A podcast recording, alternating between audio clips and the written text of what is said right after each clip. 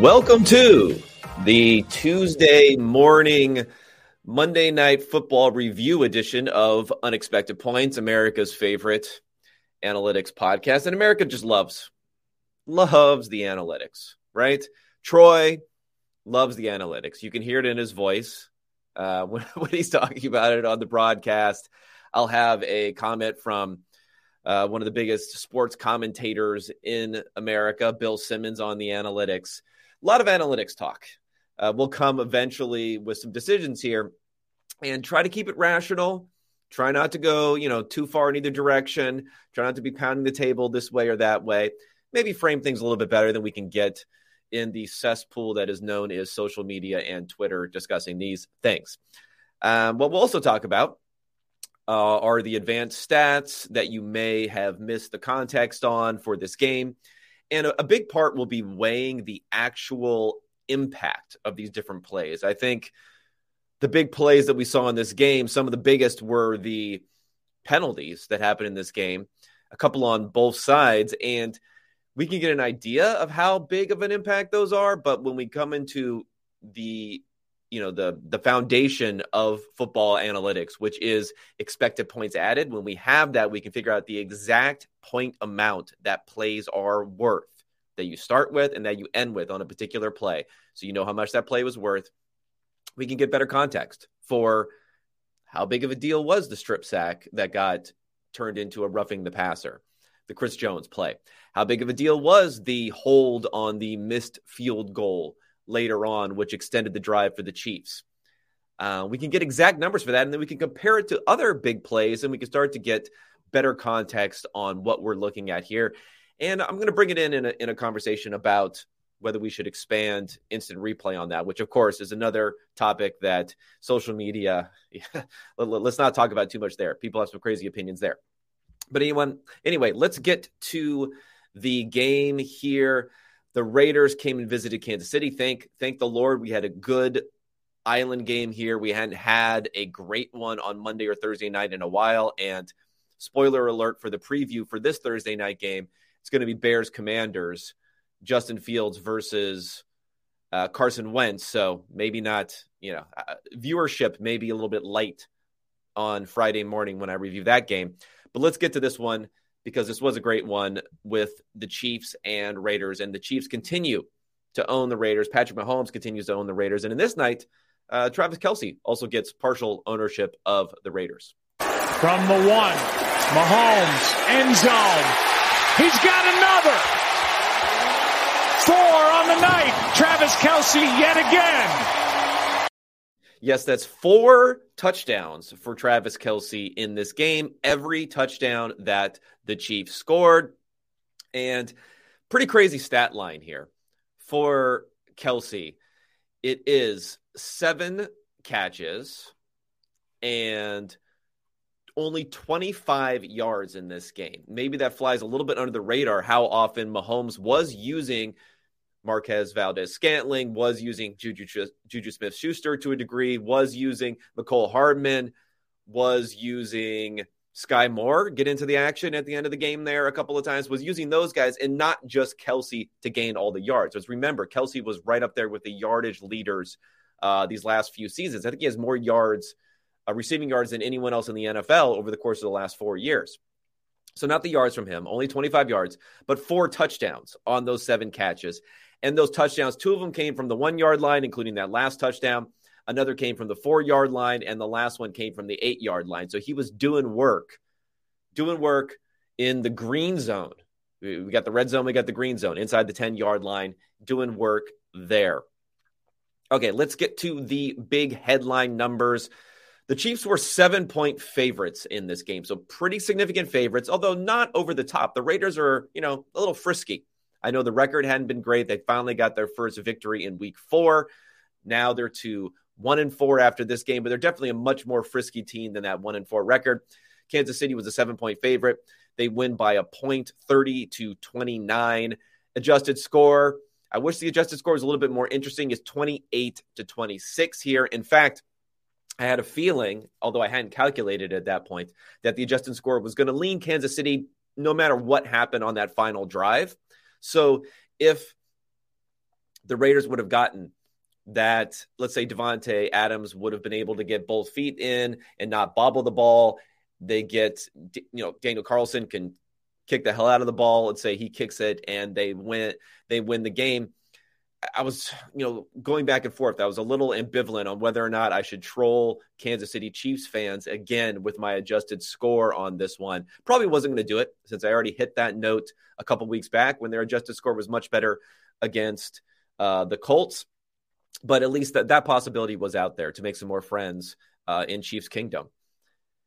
The playoff numbers after this game, I mean, not a huge upswing for or downswing for either team because this was an expected result because they were seven point favorites, which means you win about 80% of the time anyway. Um, the Chiefs are up to 91% to make the playoffs, 87% for the division. So I think that is really the key number. Remember, this was supposed to be a killer, an absolute killer division, right?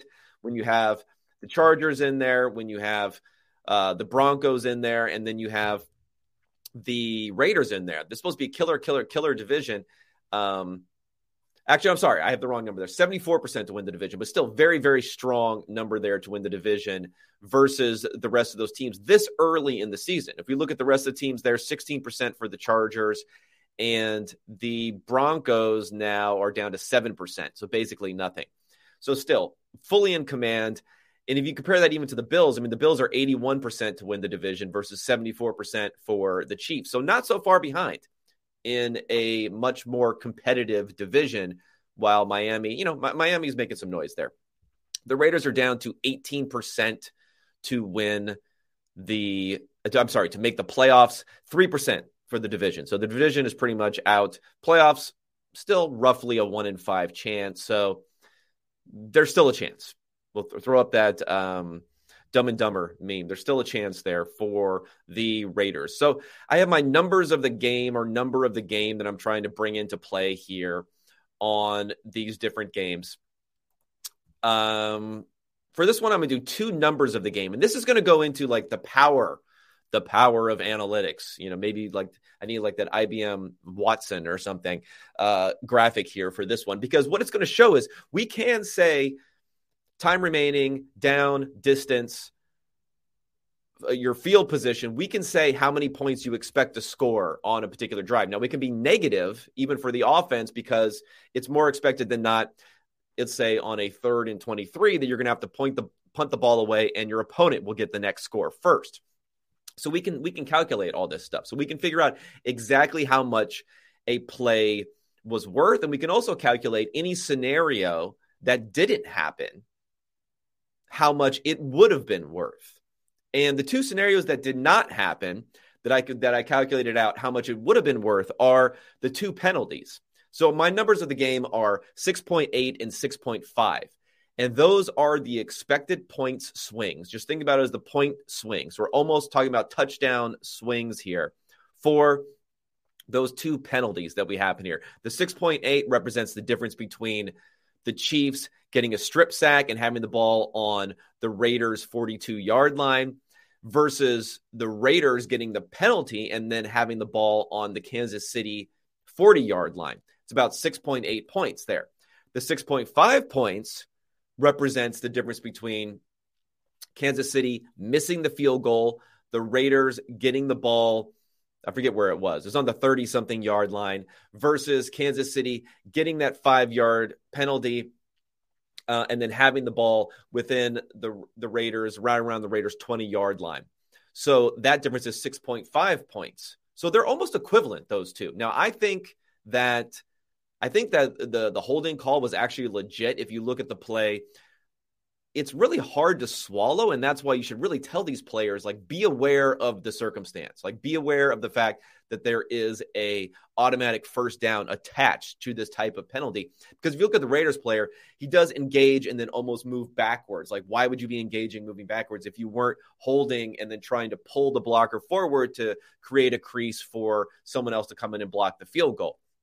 So i do think it was legit um, but still, a huge penalty, which didn't get nearly the hype of the other penalty. And, and again, to put this in context of what this play means versus a play that's a little bit more intuitive to think about, the Davante Adams fourth and one touchdown that came early in the game, 58 yard touchdown on fourth and one, is worth 7.1 points. So these plays, 6.8, 6.5 versus 7.1, worth almost as much as a 58 yard touchdown on fourth and one. In other words, massive plays, massive plays. That was the biggest play of the game, that Adams touchdown. Uh, the other Adams touchdown, 5.8 expected points. So some big, big plays from Adams there. Okay, what else do we need to know about this game? Why maybe the adjusted score was two points? It does seem a little close versus I thought Kansas City was a was a bit more dominant in this game. Uh, only 10 drives each. So both teams, I think, were good offensively, but they didn't have the ball enough to get an elevated, you know, into the 30s on their adjusted score. They had equal total efficiency rates, but the Raiders were 97th percentile rushing the ball in their efficiency, 50th percentile passing the ball. The Chiefs were only 27th percentile rushing the ball and 82nd percentile passing. So but they're they're they're they're the same overall with their total efficiency. So that gives you a little bit of hint in like the power of passing the ball. The Raiders had to be 97th percentile and 50th. The Chiefs were 82nd and 27th. So lower in both, but it's flipped. The Chiefs had the better passing game, the Raiders had the better rushing game. Well, even having that better rushing game, it doesn't matter um, you're equal. You're going to have equal total efficiency because passing is that much more powerful relative to rushing. And in this game, we, we give Andy Reid a lot of grief about his fourth down decisions, his clock management, his game management, and I think it's all justified. At the same time, one thing he does, and this is something that he gets grief from the football guys about. Uh, Joe Buck was mentioning over and over again about, you know, when Kansas City can get that run game going in addition to the passing game, they're so tough to stop. You know, sometimes they don't stick with it, so on and so forth. I mean, this game, Chiefs 15% over expectation and how much they're passing the ball, 70% pass rate versus 57 for the Raiders, who were 7% under expectation. Um, while Andy Reid is giving away win probability and fourth downs, giving away win probability a lot of the time in clock management. It seems like an easy fix that we should get done. At the same time, it's probably over uh, is probably completely mitigated, if not more than mitigated, by the fact that he is so good at designing plays and then passing the ball a lot. Lean into that strength. There probably is some coach out there who would be running it more, even with Patrick Mahomes and Travis Kelce and all that. There's someone out there who would be doing it. At least Andy Reid is not doing that. And he's helping the Chiefs be a little bit better because of that week in and week out. Um, I thought both quarterbacks were really good in this game because they were under pressure. 40% pressure rate for both quarterbacks, 25% fast pressure rate, which means coming in 2.5 or less seconds there.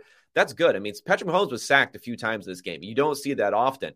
Not only sometimes with pressure, it's not just the one pressure. If you get a single pressure, a single player getting a pressure, you're not going to get a sack against someone like Patrick Mahomes. But they had a good job of not only Maxx Crosby coming out very strong at the beginning, um, kind of leveled off a bit, but he had two sacks, four pressures, but also bringing pressure with Chandler Jones and then getting some interior pressure there. Mahomes started to figure it out later. The offensive line started to figure it out later. But the fact that you can sack Mahomes a few times, that's that's significant. Does not happen a lot. One of the lowest sack rates in the NFL. And on the other side, Chris Jones had five pressures and a hit that counted. And of course, he had the controversial strip sack that did not end up counting. Uh, some other big things to think about in this game, which are pretty interesting, is that big impactful plays. The two defensive pass interference calls against the Chiefs on Davante Adams, where he was being face guarded and in the underthrows, that was 2.6 expected points and three, so 5.6 total. So not again big, big plays there. Um, and Kansas City also missed a field goal, 3.8 that they lost on that. So we had some big swinging plays going each direction. Roughly ends up equaling out in the end um, as far as the adjusted score, but it's something to think about. And some of the internals for the Raiders were actually better than the Chiefs offensively. They had about equal efficiency, but the Raiders on a play by play basis were more successful uh, at a higher rate. And they averaged 6.8 yards per play versus only 5.3 for the Chiefs. Now, the Chiefs boost their efficiency by being better on third down, converting seven of 12 on third down versus five of 12 for the Raiders. Um, and they also got a little bit of an advantage in penalties, although that's that's weird to say because of the the huge huge penalty that on Chris Jones that everyone would would have thought about. But the Raiders had 99 yards of penalty, only 72 yards of penalties for the Chiefs. Uh, let's talk about positives before we get into all the other stuff. Josh Jacobs, uh, he was just killing everybody. 21 carries, 154 yards, and a touchdown, six broken tackles. Uh, I do want to address something quickly about the the tackle, the broken tackle discourse. This is nerd talk here. Okay, you guys can dunk on me for this. I'll admit, but there sometimes broken tackles can be overvalued because it's not just breaking the tackle or in and of itself or laying a hit on someone in and of itself. Yeah, maybe there's like a body blows argument for what will happen in the future and it'll all eventually pay off and guys will be afraid to make tackles later and you're you're causing momentum and you're pumping things up. That's great, but like the point of breaking a tackle, the like literal on that play point of breaking the tackle is to gain more yards after what would have been a tackle, right? And sometimes you have guys who break a ton of tackles. I'm trying to think of like Trent Richardson was a big tackle breaker in the past. The problem was he wasn't gaining any yards afterwards. He would break two or three tackles and then gain an extra yard while he's getting tackled by someone else. So you want to gain extra yards on this. So just a slight thing I noticed in this game is Josh Jacobs had a couple back to back runs, one where he broke a tackle and then got maybe another extra 10 yards afterwards. And then another where he ran over Justin Reid and everyone was oohing and awing about it. Yet for me, you know, being the nerd that I am, I was thinking to myself, well, you know, Justin Reid did tackle him. I know, I know he got ran over, but he did tackle him. So in some ways, you know, avoiding the tackle can be more beneficial than just running through someone and then having them trip you down afterwards. But again, that's nerd talk. Go ahead, dunk on me. I get it. It's fun to watch. Definitely it's fun to watch, but it's one thing to think about when we're thinking about broken tackles and how impressive they look versus avoiding tackles is the point is still to get the ultimate point is still to gain yards, and that's what we care about. But Jacobs did a great job in this game. Again, 154 yards on 21 carries. You can't really fault him for that in this particular game. Um, Davante Adams is a other big performer. Only three catches on seven targets, but he had 121 yards, two touchdowns, and those two big defensive pass interference calls, which again added almost six points, six expected points, those two different pass interference calls. The thing that we're going to be hearing about, though, unfortunately, for Davante coming out of this game is not going to be the great work that he did with the uh, on the field, but what happened when he was walking out of the field. And unfortunately for him, uh, this this little incident that he had here coming off of the field, I'm put incident in quotes there, where he pushed over a they say cameraman he's holding a boom mic someone who's just with a bunch of equipment who is crossing right in front of adams. I'm not going to be an apologist for adams here.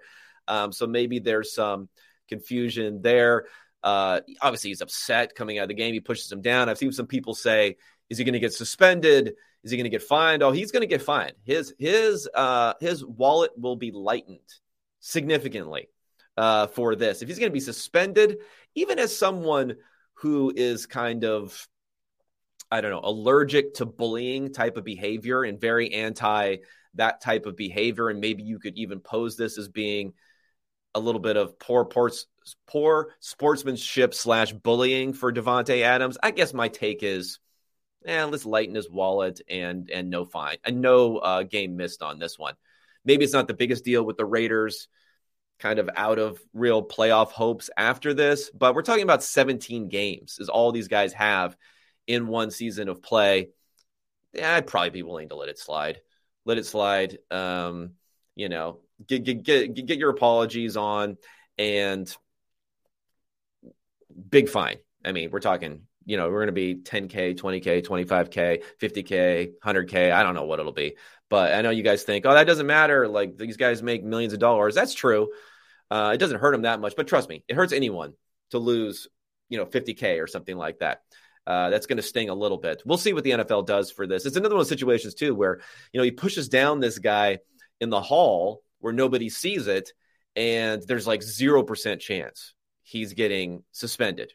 but, but the fact that it happened right there, where not only the cameras caught it, the actual broadcast caught it, but there were, you know, a million citizen journalists out there with their phones out who also caught this. So it would have been all over the place, even if it was not part of the broadcast. Uh, okay, let's get into the the the Chris Jones play. One one interesting thing on this is that Troy Aikman has a nice take the dresses off comment on this. And we were so enraged by this and so much happened in the game that, like, on a normal game, I feel like he would have gotten some, you know, social justice warrior type of grief online for take the dresses off. I actually saw there's a clip of um an old play. Uh, I think it was Jack Lambert, famous uh, middle linebacker for uh, Hall of Fame middle linebacker for the Pittsburgh Steelers, who said the same thing way, way back in the day. And God, back then they were really laying the hammer on people. But Troy, props to Troy for for slipping out on that one. Maybe it'll come up later later this week. Um, and the Davante Adams thing also helps Troy slide on this one. But let's let's go to the exact play because I think you really have to almost hear not only what was being said about it, but the crowd reaction to really get into how this impacted the game on both sides, I would say. Not just in this play, but what happened thereafter with the referees. Seven. Obviously, he meant 95, but that ball's out clearly. It's definitely out, and you can hear the crowd. I don't blame the crowd at all. I don't. I don't either, and I can only imagine how Chiefs fans are reacting at home because you can see Andy Reid yeah, Andy Reid's not happy. Supposedly had a talking to. Um, I, I'd love to hear Andy Reid like yelling at the refs because he famously does not curse. He's not cur- so I don't know what he's doing. He's like, "Gosh darn it, Carl! Gosh darn it, Carl! That's malarkey." Um, or, so, or something to that effect because he's he's like doohickey, darn, oh, sort of thing when he's talking to, to the ref after. So he had a talking to him. We saw the play for those who saw it. Chris Jones had a strip sack, and he did use his left hand to try to lower the body weight. I mean, he smushed him. Don't get me wrong, Carr smushed. It was a type of play where, remember, this was all instituted after 2017 when Aaron Rodgers got smushed and broke his collarbone. And then 2017 ratings were down. Everyone thought the NFL was dead. Quarterback play was way down. It was the worst efficiency year for passing. It just dropped off a cliff that year, although it rebounded in 2018 with Mahomes and everyone else coming in. But the NFL was very concerned about quarterback safety because of what happened to Rodgers. So they instituted this body weight play to help prevent guys, mostly the collarbone injury, happening on that on that type of play. And what came up after this, I saw some people talking about instant replay in this. And it'll be interesting. You should listen to what Chris Jones had to say afterwards because he sounds like he's on the instant replay bandwagon here for these types of judgment calls. From from the ref point of view, he probably looked like that initially, but you know, and when you look at the replay, it's a whole different thing. So I think now the, to evolve roughing the passer and protecting the quarterback is essentially what we're doing in this league. We got to be able to look at roughing the passers in the booth. You, you, you, you take a look at uh, Grady Jarrett situation. I was going to ask you about that. Did you see that one from yesterday? Of course. It's all over Twitter. And, and, and, and, what type of situation that was in the game. That was a third down stop also. And then when you take that in initiative, if we're able to view it in the booth and the referees can get a second look because it's happening so fast, maybe we can change that. Yeah, so he is saying take a look at the booth on these types of plays. And I think for this type of play, well, actually, let, let, let me back up. I I'm pro instant replay. I know some people don't like instant replay. It slows down the action. They're, they're they're more upset if there's an instant replay and the call is not what they wanted it to be than a bad call without instant replay a lot of times. So there's a disconnect there. Like a, there's a psychological disconnect where people are more upset by bad instant replay than they are by equally bad, just straight up officiating. Um, and that doesn't really make sense, right? If we're, if we're trying to maximize correct calls, and again, these plays that we talked about here, there's a 6.8 EPA play here. It's a massive play. So if you can't review massive plays, I think that's also a problem. Um, defensive pass interference. I mean, they have exact rules around these sorts of things. And reviewing those, you know, that went, uh, people are all over the place on that one. You know, that was opened up and then it became closed very quickly. So maybe a similar sort of thing could happen here. Um, even the offense, even the hold, the defensive hold on the field goal, which I believe was a legitimate call, massive play, 6.5 expected points swing on that one. Should you be able to review that? I think if you limit the number of reviews, why don't we give coaches opportunities to review the most impactful plays of the game? And ones that have rules like this roughing the passer, the rule on the body weight is you have to make an effort to brace yourself and not come down fully. Uh, Jones put his left arm on the ground to do exactly that. He didn't just completely splash with his arms out wide and doing it. Would it have been re- reversed on instant replay? I don't know. Would people have been even more upset if it wasn't reversed and there was instant replay? Possibly. But people were pretty upset generally on this one. And how loud the crowd was, I actually think it affected officiating going forward. I mean, I joked a little bit about how when they threw the intentional grounding on Carr to start the second half, which I believe was an intentional grounding. I, I, think they should be much more strict on those types of plays where they shouldn't just look at receiver in the area. They should look at whether or not it was like really intending to complete a pass or whether they were just intending to, to throw it into the ground. And they threw a very late flag after all conferencing on that one against Carr. And then I made the joke after that that these refs are smart because they want to see their families again. Like they don't want to get they don't want to get uh, killed by the Kansas City fans. And then even later in that one, there was after the punt, there seemed to be a penalty. I guess it was a block in the back, and very meekly, uh, the the head ref on the mic was like, "Oh no, we're we're not we're we're we're not calling that sorry, no, no foul, you know. and then and then later on the next drive, now I think this is could be unrelated. We might be reading into it a little bit more. Everyone pointed out the fact that on the touchdown to Kelce to end the Kansas City drive. And I, I joked before this on Twitter, I joked about the fact that Kansas City just needs to be committing fouls left and right on this drive to test the refs. That Maxx Crosby was being egregiously held on the play. He was being held for sure. Egregious, I don't know. Um, it's tough on those ones where the quarterback breaks the pocket and gets outside that they didn't call anything on that play. So maybe there was even some effect there. I don't think there was effect on the holding later on the field goal try because I think that was a legitimate call. But yeah, there's a lot of different effects here. Like give the refs a chance to correct their mistakes if they make mistakes, especially because these plays are just so, so, so impactful. That was part of the reasoning though for the defensive pass interference. And, you know, that didn't work out so well. Okay. Before we get into decision time, decision discourse, all that sort of stuff, let me hit some ads here and then we're going to get into the decision stuff. Uh, the nerd shit, as I like to call it. And first, we're going to talk DraftKings. NFL action is in full swing here at DraftKings Sportsbook, an official sports betting partner of the NFL. We're talking touchdowns, big plays, bigger wins. New customers can bet just $5 on any NFL team to win and get $200 in free bets if they do. If that's not enough, everyone can boost their winnings with DraftKings stepped up same game parlays right now. For every leg you add, you can boost your winnings up to 100% with bigger payouts than ever. Why bet on football anywhere else?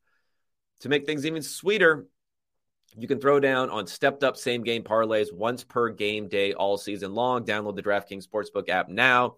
Use promo code PFF to get $200 in free bets if your team wins when you place a $5 bet on any football game. That's code PFF only at DraftKings Sportsbook, an official sports betting partner of the NFL. Also, Unexpected Points is sponsored by Western and Southern Financial Group. While you focus on your roster moves, Western and Southern helps advance your money moves. Buying a first home, planning to start a family, wondering how to make your money grow, Western and Southern's playbook of life insurance, investments, and retirement solutions helps you rest assured on game day. Team up to understand needs and address goals with a game plan built just for you. Get started, westernsouthern.com. Also, last thing here, real quick PFF app, get it, fantasy football advice, my rankings, start sit, uh, all the different PFF advanced stats feeding into our projections. Get it, PFF app now available on your app store.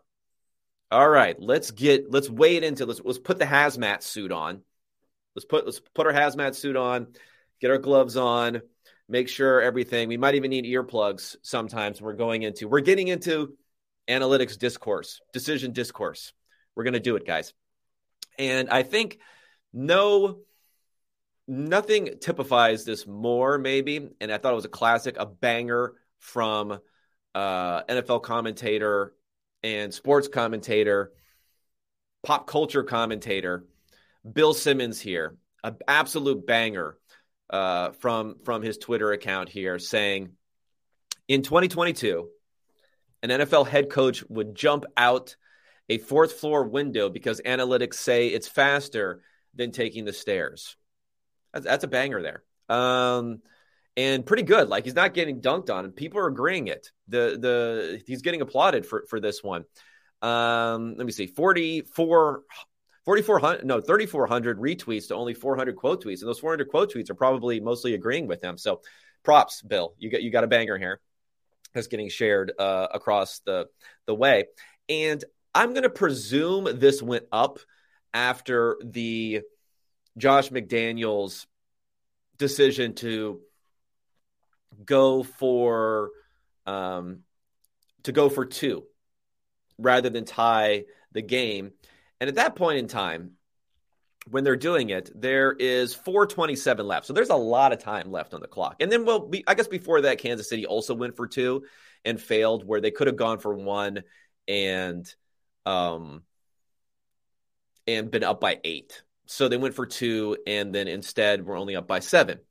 Both of those decisions, according to the quote unquote analytics, and I know that Troy, Troy, you know, always Troy's always getting us in trouble on these broadcasts. I know Troy said that the analytics, the the mythical analytic bot was telling, was whispering in Josh McDaniels' ear and saying, "You got to go for two. You got to." Um, and do it.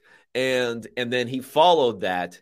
Uh, like he doesn't have agency, right? That he just followed what the analytics bot was telling him. But the Ben Baldwin bot, for whatever that's worth, if you believe in bots, I put my bot versus your bot versus Ben Baldwin's bot. Um, he had basically no win probability gain for Kansas City going for it. And I know it's a quote unquote two possession game if you get it up to nine points, but by keeping it at eight points, you are adding the fact that your opponent needs a two point conversion, which is, you know, essentially a 50 50 shot, maybe a little bit better than a 50 50 shot. So you're adding that to the equation. It's not just as simple as score, get the two point conversion, and then go to overtime, right? Um, so it's not it's not a gimme there. A lot of people like that though, because I guess I, something there's something more like manly about getting that oh, two possession game versus one possession game. So people seem to like that. Uh, but that was a coin flip at best. Even if you assume the Chiefs are really really good at converting the two point conversion, which uh, the numbers do. Now, for the Raiders, the Ben Baldwin bot, the BBB, uh, the B cubed, has the win probability being higher for kicking the extra point. And generally, these types of plays where you go for two to be up by one, there's a lot of time left here 427 left. Uh, but generally, those are plays where if you get it, it's really good if it's very, very close to the end of the game because you are motivating the other team, if you get it, to go for it on fourth downs until they're in field goal range, where that wouldn't necessarily be the case. They might just, you know, punt the ball away or let the clock run out or be more conservative with their play calls, all that sort of stuff. So that's why you don't want to do it too early. And, you know, four minutes and 27 seconds left, that's really, really early. So I don't know what numbers Troy is looking at for that one, but um, my intuition would have not been for that, and the Ben Baldwin bot is not going for that. So that comes to my point that I want to make with Troy just giving a thumbs up or thumbs down by quote unquote analytics on all these different plays. We need to have a better way of communicating, and it's not that hard. It's like an extra sentence or something from announcers on these types of plays to say, you know, the numbers very slightly lean in one direction, but it's basically a coin flip. And that's what these two plays were. Basically, a coin flip. There's no way your numbers could have told the Raiders that this was a must go for two situation with four minutes and 27 seconds left. No way. No numbers out there exist. They do not exist. That would tell you that. So if you're reading something, and you say you get a 0.1, 0.2, 0.3 win probability gain. And the, the, the go for two ones, or the win probability gains and losses are always very, very small. Um, that's not something to just say. Analytics said go for it. McDaniels is going for vibes, okay, on this one. I, I talked to Daniel Stern pretty extensively a couple of combines ago. Daniel Stern is he's the nerd, he's like the coaching nerd for the Baltimore Ravens. He sits right next to Greg Roman in the booth. There was an article about him when the Ravens were having their vast success in 2019 with all the fourth down tries. I talked to him and he was kind of relaying to me what how the discussions go when he's talking to when he's talking to Harbaugh. Uh, first of all, he's just funny, like amazingly like high energy, brilliant, uh, funny guy, funny guy with a lot of like like incredibly sharp. We had we we talked we were talking um, at the PFF party in 2020, I guess, um, at the combine for like half an hour. I was just picking his brain about whether or not because he's he's one of these believers that coaches add value to fourth to like decisions, and I was kind of playing devil's advocate most of the time talking to him. But anyway, the way that he's communicating to Harbaugh, and the way he's doing that is he's saying, you know, I'll do my Dan, Daniel Stern impersonation. He's like, Harbs, um, okay, if we get this is like on third down or something. Okay, if we get within three, then it's a plus two, you know, win probability to do this, blah, blah, blah. He's like giving him a little bit more information. So, not that Troy has to emulate exactly what's being said there, but if it's a, you know, if he, if, if Stern, let's say Stern was talking to, or whoever's talking to McDaniels on this, this two point conversion, let's say even the quote unquote analytics say to go for it, they'd be telling him, um, you know, okay, Josh, this is basically like a flip coach. I'd probably say coach. They probably call Josh. Coach. Uh, it's basically a coin flip, slight advantage to you know tiny point point two, uh, go for point two, go for. Basically, coin flip. And at that point, like this is McDaniel's, you know, making this decision on what he believes, what his vibes are, how he's feeling about the game, whether or not he wants to put the team in that situation or not, how he thinks Andy Reid will react to that situation. And in some ways, you know, the game theory aspect of it, if you can read that correctly, is more important in these types of situations than the numbers. Now, if it's a go for two down eight, which we've kind of hit uh, ad nauseum, something that the the uh, the Falcons did near the end of the game, yeah, yeah, that's a math one. There's no vibes, there's no like game theory, there's no whatever. You, you're going for that one. You're doing the two down eight. This one, a lot more factors can go into it because like one of the major inputs in these models is what is the win probability if you miss, if you don't get it. And that could be affected by how the other coach will react. And if we look at this particular play, um, when the Raiders didn't get it, Andy Reid on the other side, while he can be aggressive sometimes closing out games on fourth downs, other times he cannot be that aggressive. And you look at the next possession for the Chiefs, it was five plays, 23 yards, and then they punt the ball away. What they did was first play was kind of like a swing pass out to Skyy Moore for eight yards. Second play was a running play for eight yards. They get a first down. Third play, another swing pass out to Skyy Moore for seven yards. Fourth play, CEH, zero gain. Fifth play, they blitz. He throws it deep to uh, Hardman. They don't get it. Fourth and three at the Vegas 46 yard line, which is an obvious go for it situation, right? By the numbers. This is another one where it's not game theory, it's not vibes, it's you have a great offense, you go for it in this situation. This is a massive game. This is a 6% win probability game. This is a big one. Okay. And even if you change the assumptions, you're not going to get that down to zero, no matter what. So this is like, should be framed a lot differently than the Josh McDaniels discussion. You know, that was just a weak drive from Kansas City.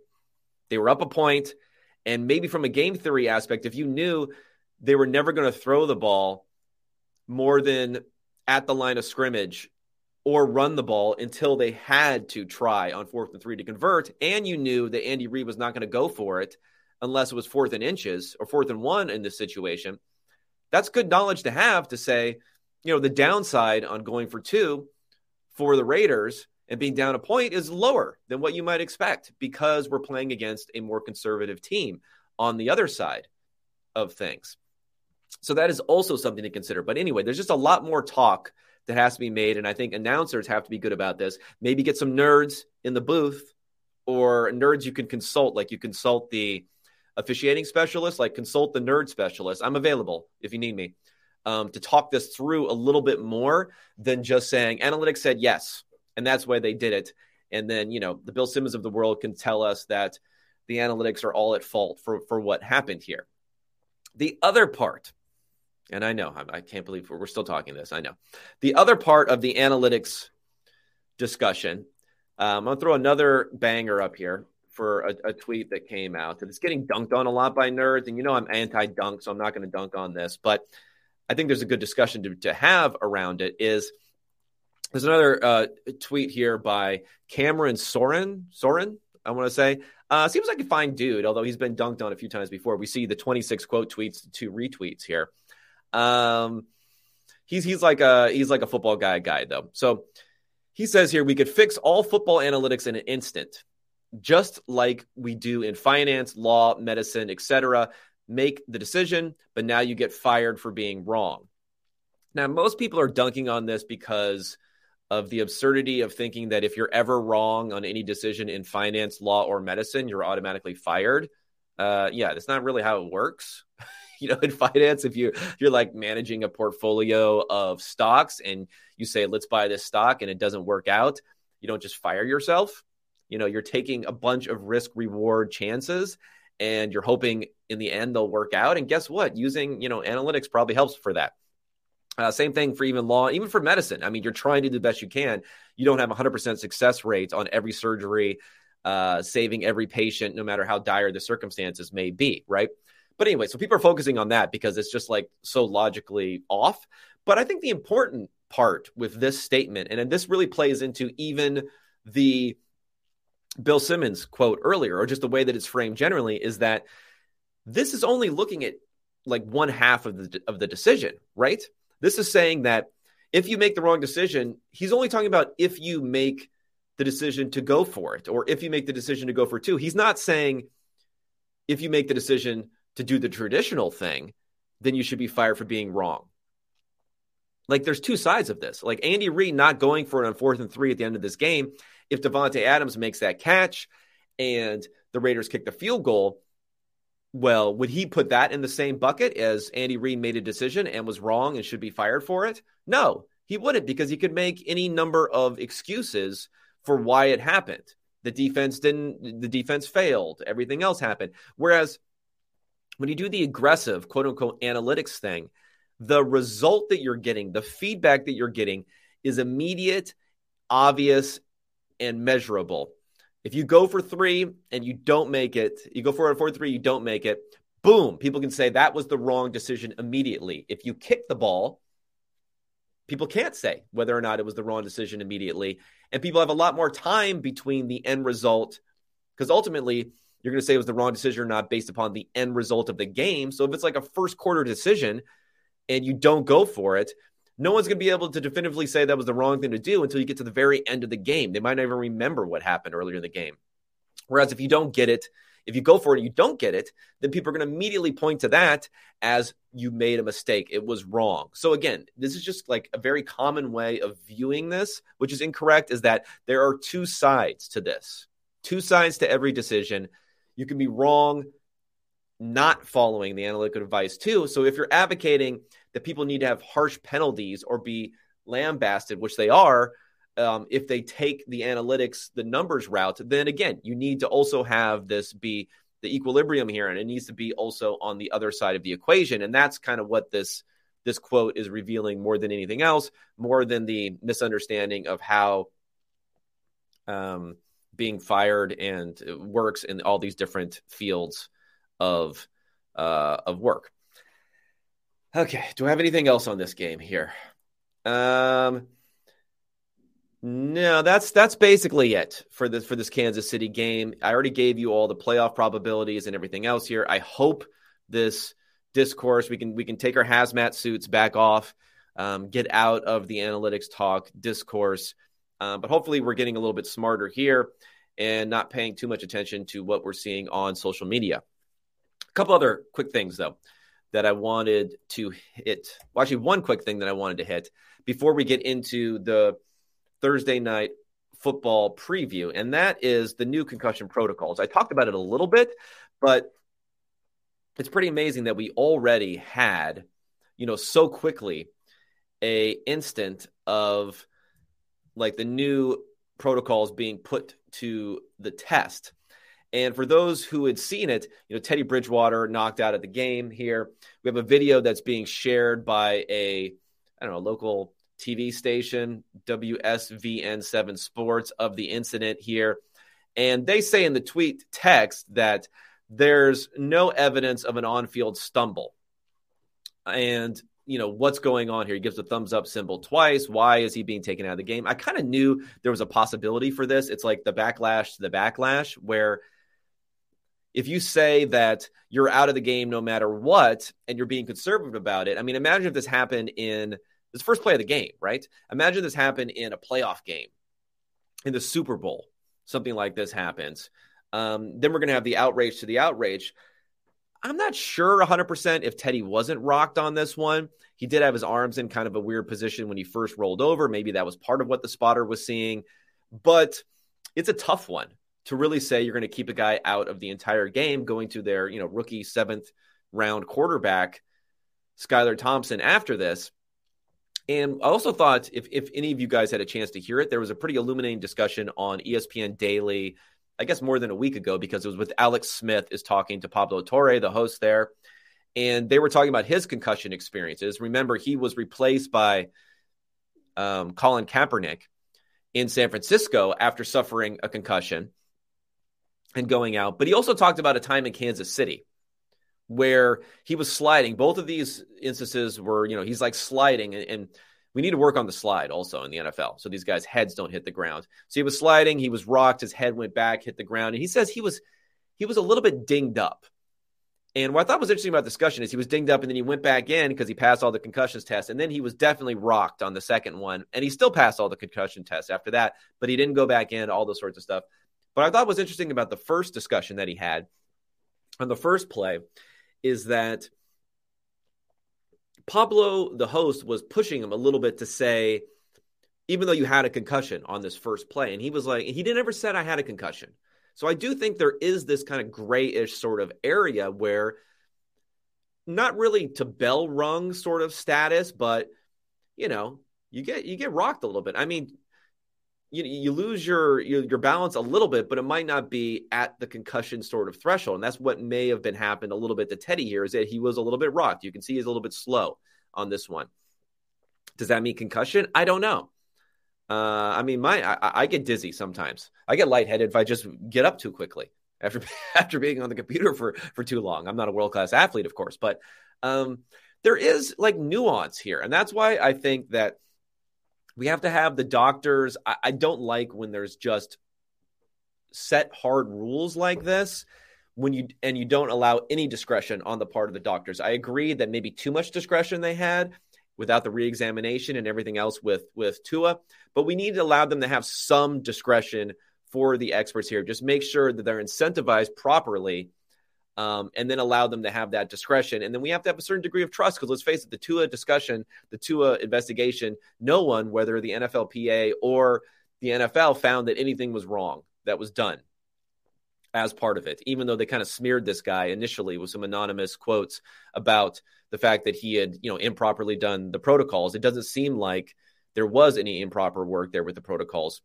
Uh, the protocols need some work. I like it if there is true gross motor instability to take these guys out of the game. But on these situations like Teddy Bridgewater, it gets much, much more complicated. And if you think it's complicated here, it's going to get extremely complicated if this happens in a playoff game or in a critical week, you know, 18 game, something like that uh, this season. All right, let's uh, talk about hazmat suits. Let's put another hazmat suit on to talk about this Thursday night game. And I think this could be better than some people think. I don't want to lean into, again, what's going to be the common theme here is everyone trying to dunk on how bad this game is because it is, you know, Washington the Commanders and Carson Wentz at the Chicago Bears. It'll probably do ratings. You'd be surprised how well, if you have successfully historical teams, even if they stink now, how well the fan base sticks around. You know, the the old Washington Redskins were a pretty solid team for a couple of decades there, and the Bears obviously had some solid run in the '80s and even uh, after that. So it's a one point. Well, he made all the way to the Super Bowl, right? Um, against Peyton Manning. So it's a one point favorite for Chicago. That doesn't mean a whole lot in this game. It's a 38 over under. So both teams have an implied total under 20. 19 and a half for the Bears, 18 and a half for the Commanders. According to my numbers, I mean, maybe you could like I would have this as Washington as being favored by a point or two. I don't know if that's enough to bet it though, because again, if we're between the threes, you know, who cares? Um, I have this as being over, like a blind over. Good. It's you know, I kind of like the over last week though, on Thursday night, but I had this being like a blind over that you take at 38 almost, since we're in the modern era of football here. Um, you know, I might actually play that, but it's, you know, I, I, I cannot begrudge anyone who wants to just pass on on this. Uh, according to my adjusted score so far this year, it's been an average 8.1 differential for the Bears in the negative, and it's been 2.2 for the Commanders in the negative. So the Bears have been pretty bad. They got a lot better last week, though.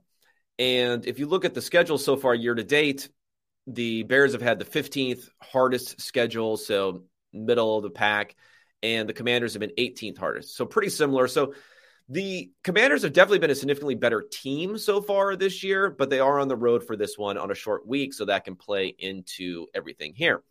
Uh, Bears are second to last in offensive success rate. The Commanders are fourth to last in in success rate. I don't know. I think the Commanders have had more big play potential here, as we saw with Dyami Brown last week, Terry McLaurin. So there's more probably upside for some of that stuff, but it's something to think about. Now, in defense, total success rate defensively for the Commanders has actually been pretty good. Uh, it's fifth versus 23rd for the Bears. It's just, again, and we see this with the Browns too year over year, these teams are not getting better at preventing third down conversions and big plays defensively, which is hurting them a lot. Maybe they can get some of that going. So, another reason that I kind of would lean a little bit commanders on this one. Um, play so far this year. I mean, both quarterbacks now with Justin Fields had his best efficiency game of his career last year. So he's about flat in EPA per play, which is good for him. Um, he's at a 57 grade so far this year. Wentz also flat, 64 grade. I mean, I think Wentz is the better quarterback in this one um, depending upon what sort of stability you can you can have in those in those numbers. And I think they're going to have a better chance of getting pressure. So I, am giving you more and more towards leading towards the Commanders here. But again, I, without it being at three, I think I'd be more comfortable taking the over. Um, but there is some some value there it just depends on whether or not you think last week for Fields with his highest efficiency game, one of his highest grading games of his career, was more of a fluke or not. I tend to believe it's a fluke because we've seen a longer track record of difficulty, especially with sacks, is his you know off the charts sack taking that makes it hard to look at this particular game. I guess I'll make I'll make the over a, a play here. We'll talk about it on Friday morning when we when we review the game. So I'm going to say over 38. Hopefully that can be over early uh, sometime in the third quarter. Over 38, I'll make a play here, but I think that the Commanders, if you wanted to, you know, put them on the money line, something like that, that's another way that you could go on this particular game. Even if you know you got to plug your nose whenever we're talking about Carson Wentz and betting on him in anything. All right, everyone. Thanks so much for tuning in to this Monday morning edition. We finally got a good island game, so I appreciate you guys joining me here. Go ahead, click the thumbs up if you enjoyed what you heard. If you have any questions, concerns, um, additional context you want on the numbers that were being discussed here, go ahead and hit me in the comments. I do tend to read those and reply to those that are sensical and are uh, asking some some good critical questions there. I always appreciate uh, critical, good faith criticism for there. Uh, follow me on Twitter at Kevin Cole PFF if you want to see more of my numbers. Otherwise, I'll be talking to everyone this Friday to review that Thursday night game and then preview the week six action. All right.